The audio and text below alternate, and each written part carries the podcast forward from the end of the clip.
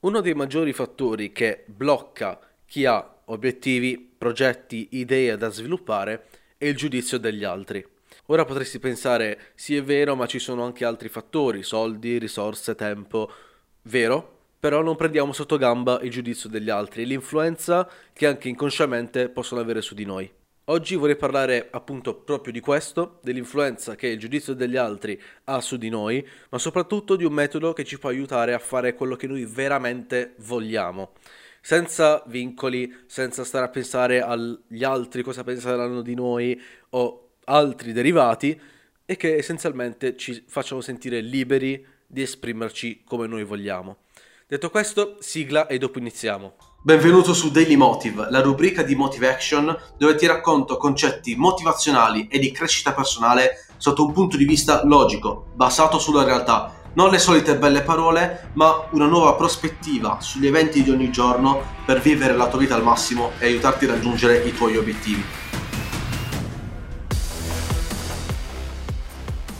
Benvenuto o benvenuta nell'ottavo episodio di Daily Motive. Che bello il primo episodio dopo la prima settimana.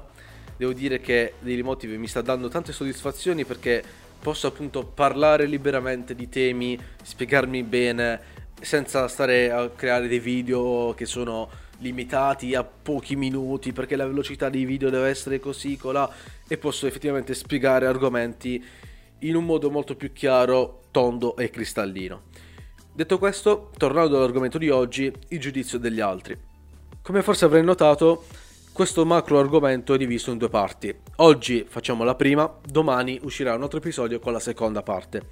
Quali sono queste due parti? Nella prima parte, ovvero quella di oggi, andremo a parlare di come riconoscere l'influenza di altre persone, dove, come e quando si verificano, ed effettivamente come notarle e cercare di capire quando effettivamente ci stanno bloccando.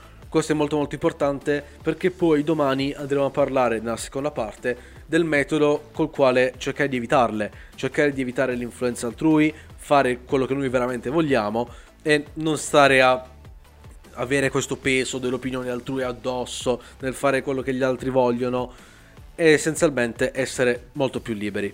Detto questo, continuiamo con la prima parte. Personalmente, del giudizio degli altri ne ho avuto una profonda influenza. Io quando ero bambino, ogni volta che mi prendevano in giro, puntualmente, qualsiasi cosa, tipo tu sei un ciccione, perché? E correvo a piangere in giro in continuazione. Finché alla fine, l'anno scorso, non ho capito quanto in realtà il giudizio negativo, fatto come cattiveria, non abbia effettivamente senso di esistere e perché non dovremmo essere proprio bloccati da una cosa del genere. Ed è questo anche quello che oggi ti andrò a condividere, ti andrò a spiegare le basi logiche del perché non dovremmo proprio farci influenzare, perché non ha proprio senso, no? E questo lo vedremo dopo, però prima piccolo disclaimer. Quando si parla di critiche c'è sempre qualcuno che poi alla fine mi dice sì va bene ma devi vedere le critiche costruttive, le critiche negative, perché non tutte le critiche vengono per nuocere. Questo è assolutamente vero, tant'è che te lo dico qui e non te lo dico dopo, questo metodo che ti sto per spiegare, questa concezione, questa logica che sta dietro le critiche, non serve per chiuderci al riccio, ma per cercare di capire se quella critica è una critica negativa fatta per cattiveria o una critica costruttiva che ci può servire per andare avanti, per capire cosa fare e per migliorarci. La differenza è sostanziale e dovremo cercare di capirlo in base alla persona che ce lo va a dire, a cosa ci dice, e cercare di constatare se ogni cattiveria sia fondata o meno. Questo è importante. Detto questo, continuiamo con l'episodio e andiamo avanti. Come ti stavo dicendo, molte volte le critiche e il giudizio altrui ci bloccano, non ci fanno fare quello che noi veramente vogliamo, semplicemente anche inconsciamente per uno spirito di gruppo. Cerchiamo di non apparire diversi, cerchiamo di non apparire strani agli occhi degli altri e cerchiamo di uniformarci a quelli che sono i valori e le pratiche del gruppo stesso. Pensiamo a un piccolo gruppo di amici. In un piccolo gruppo di amici i valori che si sono costruiti come gruppo e le pratiche sono sacrosante, mai sia succede qualcosa che qualcuno agisce in modo diverso, viene visto diverso, viene visto come strano, viene visto, viene allontanato e bla bla bla, e succede un patatrack. Questi valori sono propri sia di un piccolo gruppo che di una grande società. Quando qualcuno fa qualcosa di strano, subito gli viene appioppato il titolo di strano, non calcolare, andare avanti, passare come se non fosse successo nulla e bla bla bla. Ahimè, diciamo, questo argomento vale anche per chi ha un'idea, ha un progetto, ha una certa ambizione. Immaginiamo del fatto che quando effettivamente sei in un gruppo e qualcuno ha un'idea strana, vuole fare qualcosa di diverso, subito gli altri gli cominciano a tirar fuori tutta una serie di motivazioni del perché non dovrebbe fare una cosa del genere, perché è troppo impossibile per lui, perché se no va a finire che ci perde, che perde soldi, risorse, butta tempo, butta energie, e poi va a finire che, nei casi anche peggiori, che il gruppo stesso non riconosce più quella persona perché ormai se n'è andata per la sua strada, non fa più parte di quel gruppo perché non rispetta certi valori.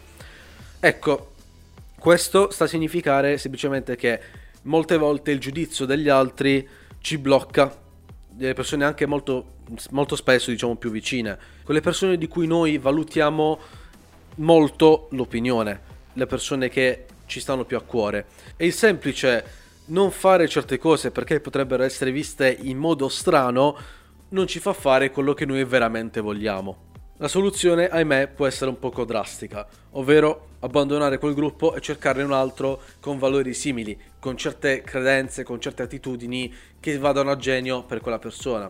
Soprattutto in un gruppo dove, mi è capitato, dove un individuo ha una forte ambizione, vuole fare qualcosa, ha dei progetti, un'idea, un gruppo che invece pensa semplicemente a vivere la giornata, spendere tutti i soldi possibili e immaginabili, divertirsi, senza pensare ad un futuro, quella persona, quell'individuo si sentirà stretto, si sentirà in difficoltà e può darsi che non faccia quello che veramente vuole a causa delle attitudini del gruppo. In questo caso, ovviamente, la decisione di lasciare il gruppo è davvero davvero pesante, mi rendo conto, l'ho vissuta anche e è davvero davvero complicata, però bisognerebbe appunto pensare al fatto che realmente quel gruppo non ci sta dando libertà di pensiero, opinione e di azione, è qualcosa che ci blocca, ci frena ed è qualcosa che dovremmo liberarcene al più presto possibile per poter cercare qualcun altro, qualche altro gruppo che abbia dei valori condivisibili, uguali ai nostri e che ci portino avanti verso i nostri obiettivi. Un'altra situazione dove valori e pensieri altrui ci bloccano è quella anche un po' quando siamo in pubblico.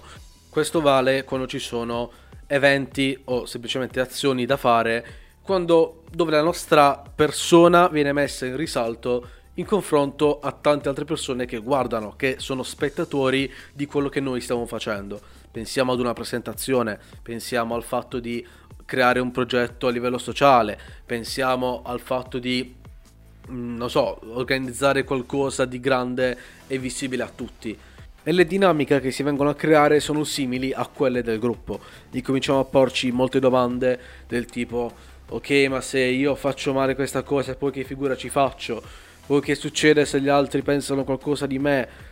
Se gli altri ritengono che io non sia stato bravo o brava?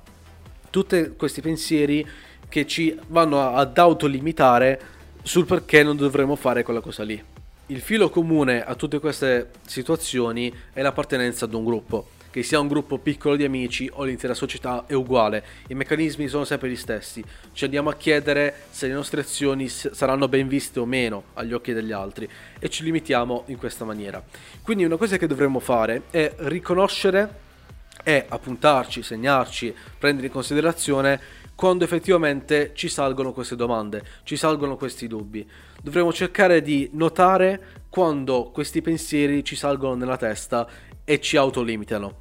Dovremmo cercare di capire quali siano i fattori, quali siano i motivi che ci frenano, e così facendo incominciamo già a lavorare un po' su noi stessi, a capire le varie situazioni, a riconoscerle, e tutto questo lavoro ci servirà poi per il secondo episodio, ovvero quello del metodo, dove andremo appunto a risolvere questa situazione. Quindi un buon esercizio, magari oggi si esce un po' con gli amici, è capire in quali momenti quello che tu vuoi veramente fare sia limitato dai valori del gruppo, sia limitato da quello che gli altri potrebbero pensare di te, o semplicemente se non esci, se non vedi nessuna persona, vuoi stare un po' tranquillo a casa, incomincia a ricordarti magari certi avvenimenti, certi momenti nei quali tu volevi fare veramente qualcosa ma hai preferito non farla perché magari saresti risultato strano, strana, saresti risultato diverso rispetto a quelle che sono le abitudini magari del gruppo o di quel contesto. Cerca di capirle, di appuntartele, di immaginartele, così che poi tu possa effettivamente metterle in pratica, vedere come risolverle, applicare questo metodo e tu possa farti un'idea di come utilizzarlo anche in altri contesti, in altre situazioni, così che tu possa imparare a utilizzarlo un po' dappertutto, in vari casi, ma soprattutto non essere più dipendente da critiche altrui, da quello che gli altri vogliono che tu faccia, e fare quello che veramente, e dico veramente, vuoi fare, senza limitarti. Detto questo, se nel caso vuoi scambiare due chiacchiere su quello che ho detto finora o hai un'opinione contraria o cose del genere, scrivimi pure sui vari social. Instagram mi trovi come motiveaction_podcast, Facebook, LinkedIn come Ferdinando Bonsegna o Motive Action Podcast, oppure YouTube Motive Action Podcast pure lì. Detto questo, io concludo qui l'episodio, ci ribecchiamo domani con la seconda parte e bye bye.